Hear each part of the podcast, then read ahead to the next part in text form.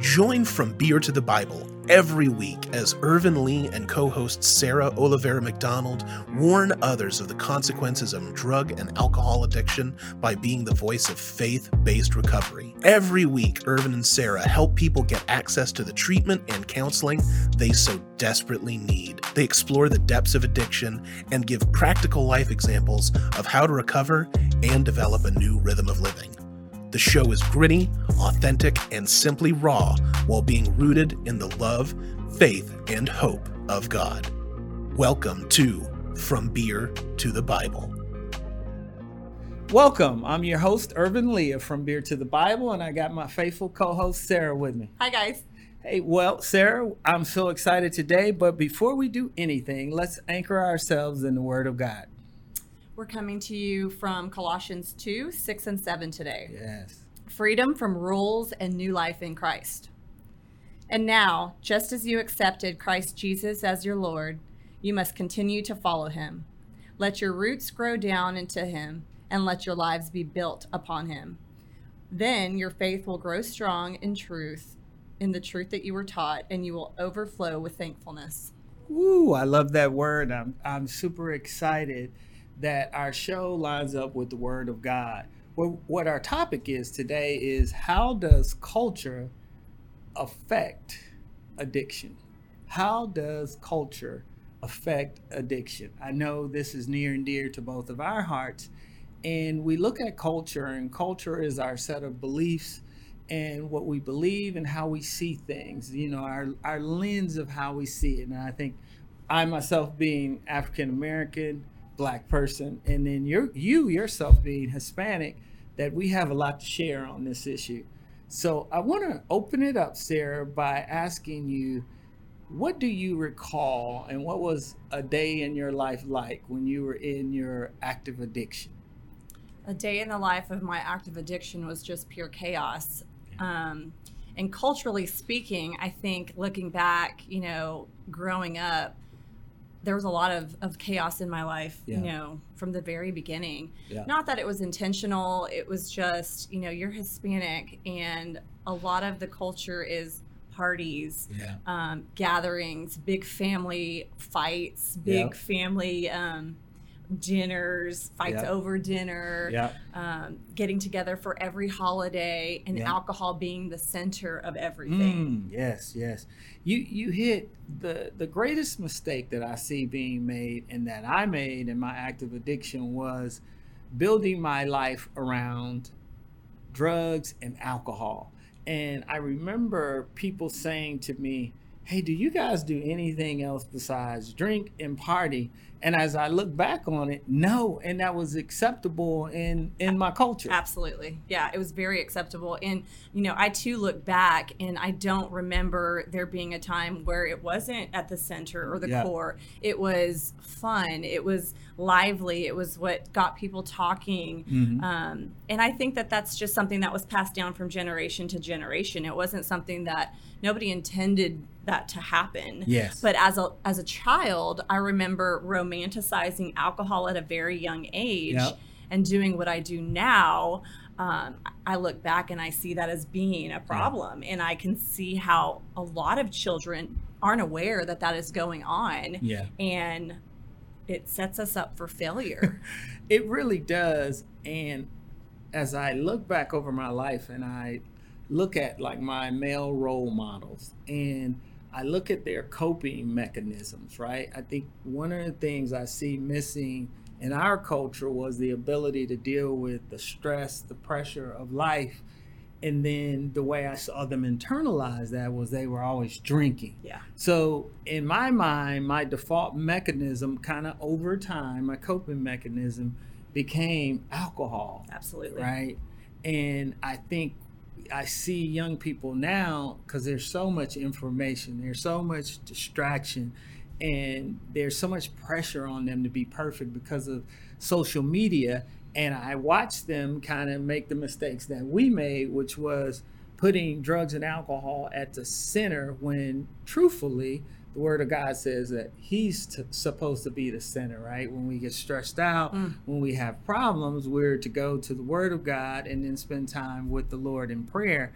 And I, I just think that the ability to cope with everything that we're dealing with has to be greater than the desire to to party and to use drugs and alcohol. Yeah. I mean, I grew up Catholic and the word of God was instilled in me from a very, very young age. Mm-hmm. I mean, reading stories of the Bible, going to Mass every Sunday, mm-hmm. those were things that were at the foundation, mm-hmm. uh, very important to my family.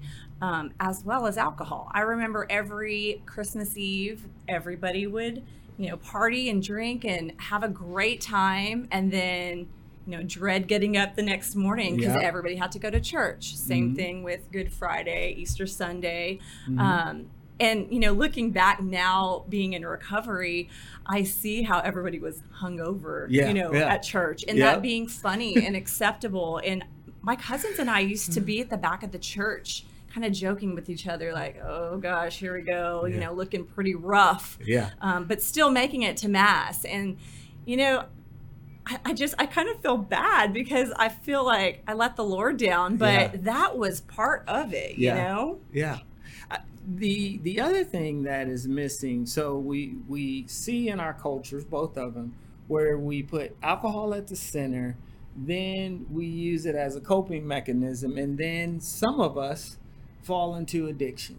And then the challenge becomes what happens to the person who happens to fall in addiction in our cultures because this is just the facts. Yeah. Most of us do not get treatment.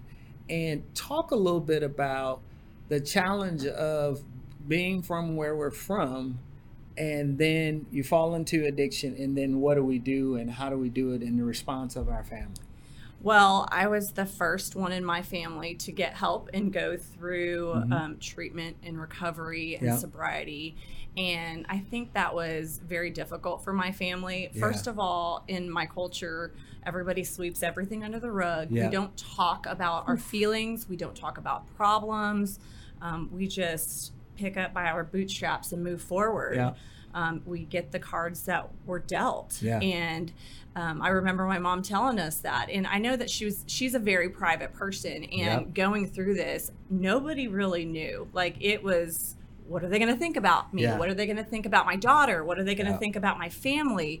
Um, what are they going to think about me as a parent? Yep. Because I didn't do something right. Yep. And that's not the case. We don't talk about um, generational the generational aspect of um, addiction and you know I started asking questions when I got sober about other family members who might have gone through some of this and mm-hmm. but that again that wasn't spoken about it was just like we've talked about before crazy drunk uncle or yeah. crazy you know grandpa and, yeah. and, that's just how things were yeah. Um, but the funny thing about it is that in my family three of my um, cousins mm-hmm. on the same line are mm-hmm. in recovery and yeah that's kind of crazy. It's yeah. not just by chance. No. You know, it was me and then my cousin, you know, a, a little a few years later struggled and yeah. I'm just so thankful that I got to experience that and have that experience where I could mentor her and talk about this. And yeah. so now today, me being in the role that I am,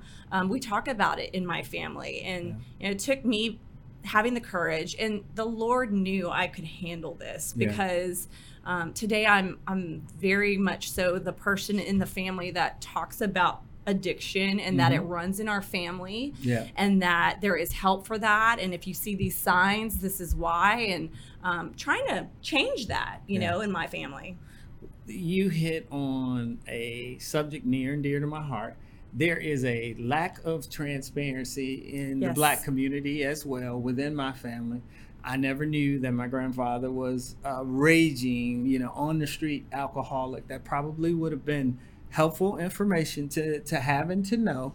And I too was first in my family to go to treatment center, probably in, I'm from a town of about 6,500 people, probably one of the first people to actually go to a treatment center. And I remember certain family members saying to me, Don't go to treatment. What we're going to do is we're going to pray. Uh-huh. And I said, don't you think I have been praying?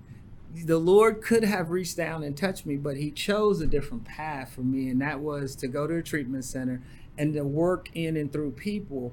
And I think I in our in the way I grew up and in my culture, prayer is always first. The Lord is always first, and I appreciate that as a the ultimate coping mechanism. But you also need the Bible says there's faith, but faith without works is dead, right? Yes. And a part of that works is te- taking steps of faith to use the resources that God has kind of ordained all throughout um, the the resources that are available for one to receive treatment, right?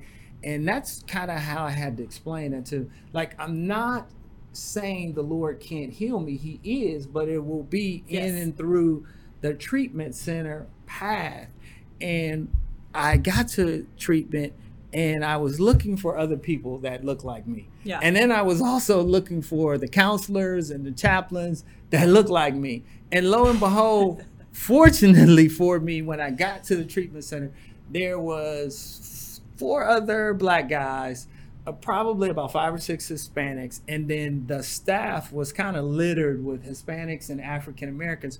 So it made me feel like I wasn't alone. And Yeah. talk about the importance of letting them know. And I, I'm so happy that we have you because you work in the treatment field, right? Yep. And, and with the treatment center, a great one, by the way.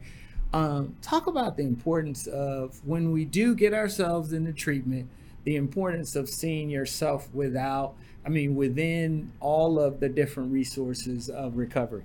Yeah. So what I want to say first is that you know you spoke on the Lord being our anchor, and you know that foundation of Christ and my parents instilling that stuff in me aided in my recovery and Yeah. my treatment. So you know if you're a parent out there, um, you're not doing anything wrong, and you didn't do anything wrong. Um, if you're not hearing the word of the Lord in your active addiction right now, there's a reason for that too, and you know that's a that's a lot to take in because Yeah. I knew I had conviction by the Holy Spirit throughout my addiction when I was, you know, in my isolation in in my darkest moments. I had the conviction of Mhm. the Holy Spirit to say you need help. You Mhm. need to get out of this situation. Yeah. Maybe you are an alcoholic. Yeah.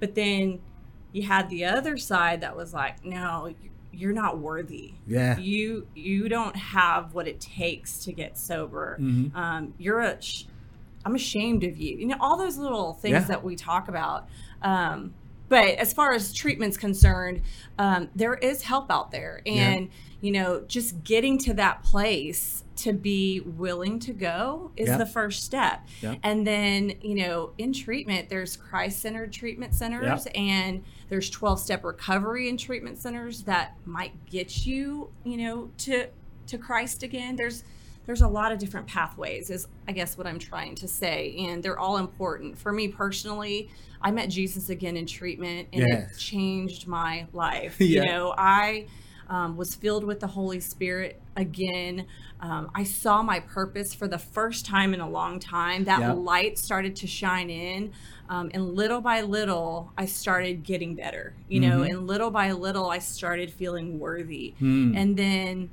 you know lo and behold i have 30 days sober Yep. and then next thing i know i have you know three months sober Yes. and then next thing i know because i kept doing the right thing Mhm. i anchored myself in the lord again Yeah. i anchored myself in the bible the life Mhm. recovery bible um, I anchored myself in 12 step recovery. I used the tools that the treatment center gave me to Yeah. stay sober.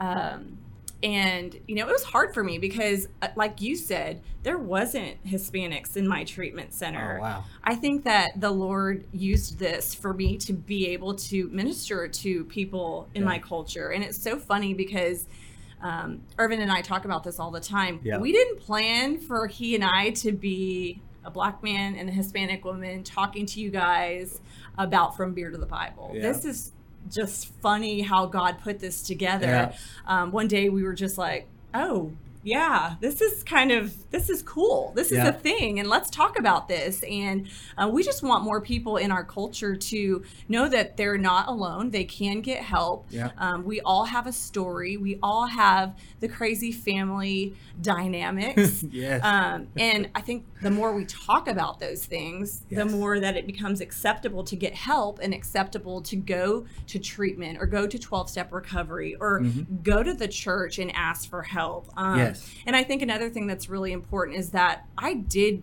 pray. You know, Yeah. I prayed for this to go away. Mhm. And a lot of times the church talks about addiction being sin. Mhm. And while it is sin, it is very much so a disease, just Yes. like cancer, just like diabetes. You need to go to treatment, which is the hospital, Yep. to get help to show you how to stay sober and have long term sobriety. Yes. And that's the thing that we don't talk about and a lot of churches don't know about. And Yeah. so that's why, you know, we started this ministry is to be able to educate you guys a little bit on our story because we did go that path. Um, and I remember going to a women's retreat, and it was very hard for me to stay sober for four days in a Yeah. women's retreat because Yeah. I was in active alcoholism. Yeah. And the Lord took me through that, but it did not keep me sober. Yeah. It I think it set the tone for eventual eventually accepting help. Yeah. Um, but it didn't keep me sober. And that is because Mm-hmm. the disease of alcoholism is a very real disease Yeah. that you have to go and get proper treatment for. You you really do, and that's uh that's wonderful. And uh, you said a lot. Let me impact a, a couple of things. One is this notion of conviction by the Holy Spirit, because I have it. Most of us have it. If you believe in the Lord, you'll hear the voice. But remember that the Holy Spirit, with His conviction and His correction, comes the comfort. Right? It's not condemnation. The condemnation that you may be hearing, that voice is the devil, the Yes. enemy himself. So make sure you separate th- that out. And I love to tell anyone suffering from addiction what I needed to hear is God's not mad at you. Yes. God is not mad at you. He accepts you and he is asking you through us to come to him and let him bear your burden and let him lead you down the path of recovery. And if you do need help, you can always reach out to us at frombeertothebible.com.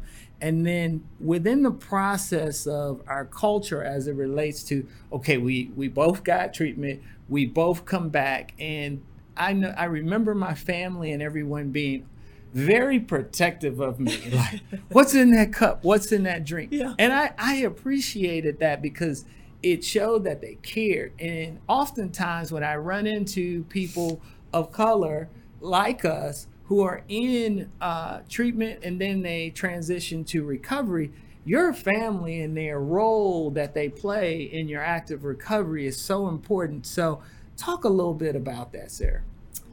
Uh, well, same thing happened for me. I mean, my family was very protective of just being anonymous and me not having, you know, the word alcoholic Yeah. on her forehead, Yeah. which I did. Yeah. Um, so there was that, and then you know the whole not having any um, alcoholic beverages in in the apartment, and my fiance not drinking, and you know them acting weird when I would go around them for family functions, and you know I as soon as I stepped into treatment and surrendered Yeah.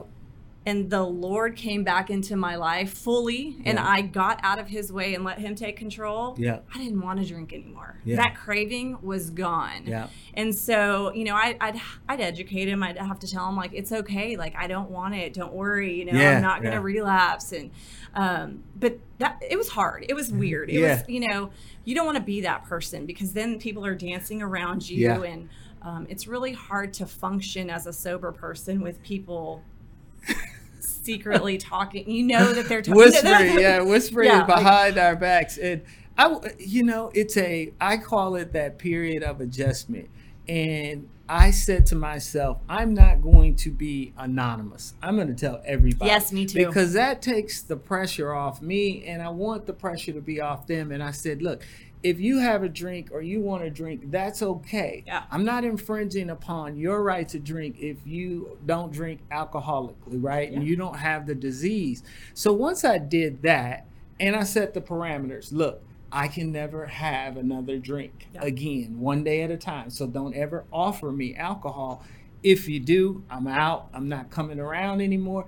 And the other thing that I said that was key to helping me early on in sobriety was even if I ask you in a moment of weakness for a drink, the answer is no, No. and then call my wife and get me back somewhere, Yeah. some sort of treatment so that I don't relapse. And that took a lot of pressure off.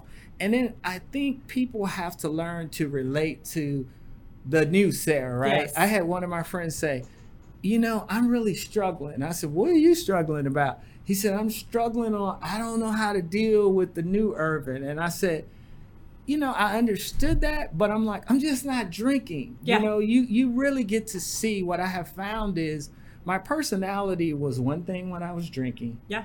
And it's it's totally different when I'm not, right? So I think having our friends and family aligning their support, you know, cuz you you stated it earlier, in our culture, we're always together, Yeah. right? And there's always food, there's always laughter, but there's usually always alcohol. So integrating ourselves back into that environment, I would say to anyone who's doing that now, it's a process. Allow it to play itself out and be patient with those that you love and those that love you. And I want to transition a little bit and talk about your parents, the role that they play, and then address this as well.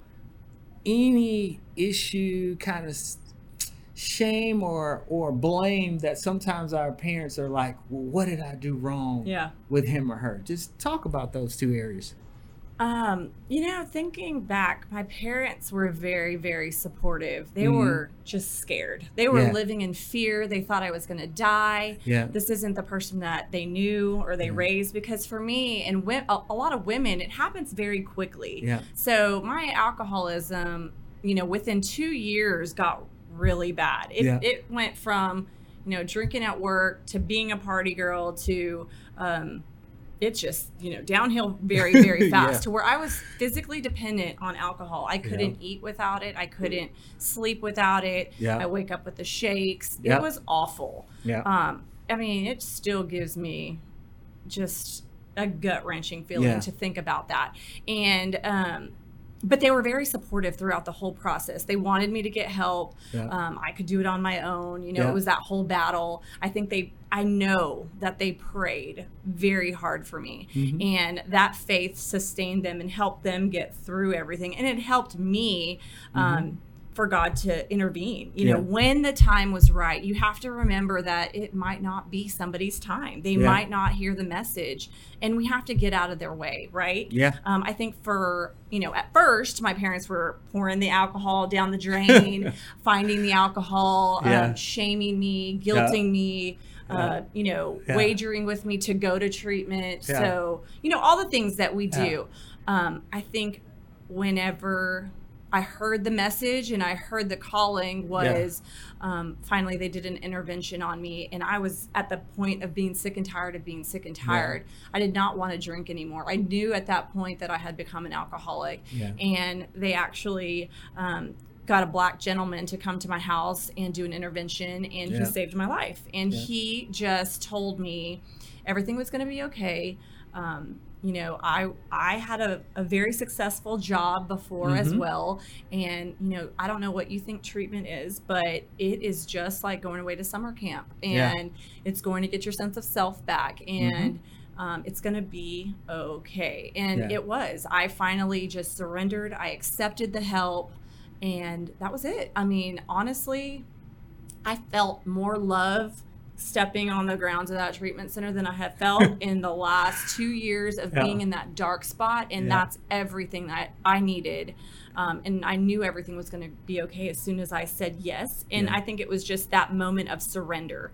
Um, and so, so yeah, now today my parents are just so thrilled. I mean, seeing the work that I do now, I went from that to then wanting to become a counselor in drug and alcohol treatment and Yeah. then working in a drug and al- alcohol treatment center. Mhm. Um, now I get people into treatment for a living. Um, it is my calling, just like you said. I I'm don't shame away from the fact that I'm an alcoholic. I talk about it all the time. Yeah. I never wanted to put that um, parameter on me because there is a lot of you know, there's shame associated with that. Oh, and yeah. um, I didn't want that. And so, and I knew that God didn't want that for me. I knew that He wanted me to shout from the rooftops what He had done for me, Yeah. you know? And now my parents, you know, they even the show, they're just like, oh my goodness, like what is going on? So God fully restored that relationship. He fully restored me. Yeah. He fully restored them. Um, they now know my purpose and what that alcoholism Yeah. did in my life and what I'm doing now. Um, and they're very proud of me. I let's talk. I want to talk directly to the parents now. Having a son or daughter who is suffering from addiction is no different than having a son or daughter who is lost. Mm-hmm. Because they are lost, they happen to be lost and addicted and afflicted with a disease. So just like you would play, pray, wait, and trust the Lord to bring your prodigal home, pray, wait, trust the Lord, use the resources that are available to you, like this resource, and wait for the Lord to take them through and do his work. Yes. And you and I both know, and my parents will tell you, the work sometimes that the Lord has to do in and through us to get us to the place of surrender is painful. It's painful to watch. I'm wa- I watched him do it in myself, and now I'm watching it him do it to people that I love and I care a lot about. But we have to allow the Lord to do his work. And for people of color and in our culture, it is not okay for us to have the drunk uncle, the drunk cousin. We have to, in love, let them know that there are resources available. Yeah. And then, in love, allow them to go to treatment without shame, without regret.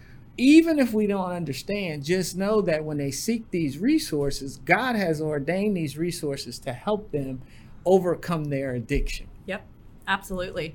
I know that, you know, we talk about this, the Bible talks about this, but there you have to suffer. And I didn't know what that meant until I went through this whole That's good word. experience. That's But good word. you know, in suffering, we get closer to Christ. And Yeah. that is that is such my experience is the truth Yeah. is you know when i suffered when i sought out for him he restored me wholly Mm-hmm. Holy in Yeah. every inch of my body i wanted to scream from the rooftops what he had done for me and it was just a it was a simple yes i will go get help Yeah. and that whole feeling that hole that i was feeling with alcohol was just immediately filled with jesus christ Yeah. the holy spirit Yeah. and i wanted more of that and more of that and more of that every time i went to church Oh. after i got sober i would cry and oh. I would cry. All the songs just hit my heart. Um, and I'm just so thankful. I'm very thankful because he fully restored me. And Oh, you know, now I see, you know, Yeah. what the Bible says is is a living truth living- in my life. It's living, it's breathing, and it's active. And you touched on a subject that is just not popular because there's this prosperity gospel. God wants you to be happy. God wants everything to be great.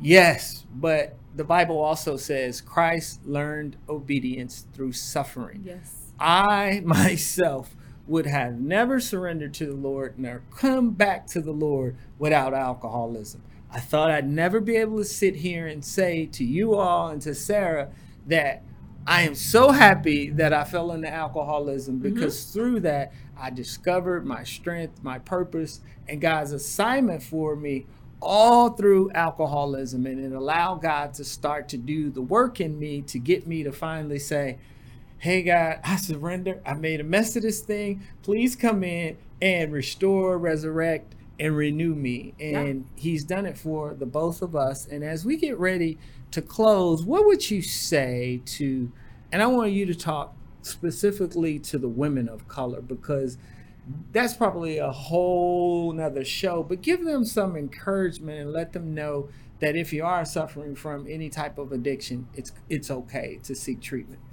Well, I think a, a lot of it is just being truthful. And we Yeah. as women want to connect with other women. So please connect with me, connect with other women, share your story Mm-hmm. because your story is powerful and there is truth in that story and God is in that story. And so Yeah. I want everybody to know that it's okay. It's, you know, a lot of, as soon as I got out of treatment, I started doing women's Bible studies and Yes. I started talking about me being an alcoholic. And when I shared, other Yeah. women started to share about their ism. And so some of it was infidelity, some of it was eating disorder. Mm-hmm. You know, whatever it was, we started to share and talk and gather resources and help each other out. And that's what we're here for. And that's what women are supposed to do. That's how God designed us, is Yeah. to have connection. And so many times we isolate ourselves Yeah. um, in shame or in guilt or when we are in our addiction. And that is not, that's something of this world Yeah. that God never intended us to do. So I just want everybody to know that um, let me be that woman to help you. If you Mm-hmm. need to reach out to us, reach out to us. And um, it's it's in speaking your truth that you're going to find Christ. Yes. And I want to let all the men know that not only are you hurting yourself when you fall into addiction, you are to be the head of the household. So you are hurting your family and you are affecting your family for generations. And a generation of my family was almost lost because I fell into alcoholism, which also came with it was the depression and then the conviction of how could I let this happen? And all the time I was so focused on myself that I didn't keep my focus on Christ. So we are supposed to keep our eyes and our focus on Christ and allow Christ to work in and through us. So I want to encourage you today to let you know there is help. There is resources available. You can reach both of us at frombeertothebible.com. You can support us at our YouTube channel, and we would encourage you guys to like and share. And then, if it is put on your heart to support us, you can also donate and support us at hamptonministries.org. But I want to give not just men of color, women of color, but anyone who is suffering from addiction, what we both needed, and you hear us talk about it all the time the love, we love you. The Yep. faith is in Christ Jesus, and our eternal hope, our enabling, our empowering, and equipping is by the Holy Spirit. We love you guys, and we'll see you next week. Hi. Thank you for tuning in to this week's From Beer to the Bible. Make sure to tune in next week when Ervin and Sarah gift you with even more addiction recovery information. Make sure to like, share, and subscribe. You can find us on YouTube, Facebook, Twitter, and Instagram. And remember, we're always there for you.